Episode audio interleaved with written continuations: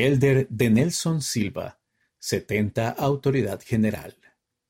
En el viaje de regreso de 6.400 kilómetros desde Luanda, Angola, a Sao Paulo, Brasil, el elder de Nelson Silva y su esposa Regina tuvieron tiempo para luchar con una impresión.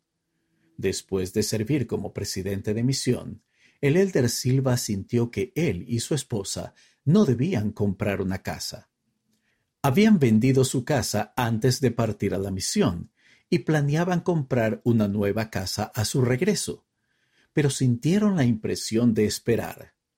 Las casas en Brasil no son un bien que se pone a la venta y se vende inmediatamente, dijo el elder Silva. Puede tomar días, meses o años. La hermana Silva dijo que se centraron en el hecho de que el Padre Celestial los había guiado antes de la misión y que Él los guiaría nuevamente.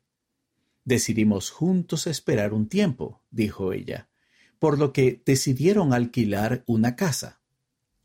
Al igual que vender una casa en Brasil, la respuesta no llegó en días, meses, ni siquiera en un año.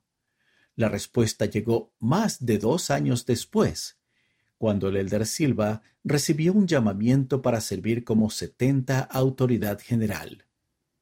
Tenemos que tener la mentalidad de que si Él nos pide que hagamos algo, nuestra respuesta es siempre que sí, dijo el elder Silva. Si la respuesta no siempre es sí, entonces hay lugar para el no o el tal vez. Sin embargo, para El Salvador, explica, no había lugar para el no o el tal vez en Getsemaní.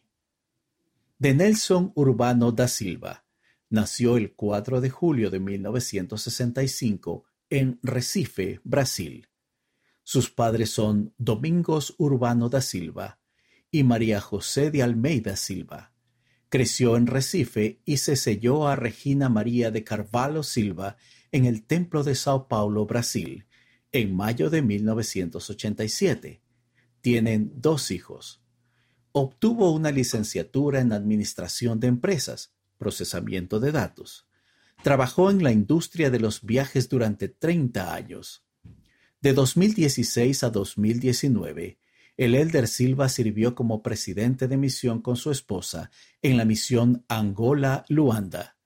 También ha servido como 70 de área, presidente de Estaca, obispo, miembro de Sumo Consejo y misionero de tiempo completo en la Misión Brasil Curitiba.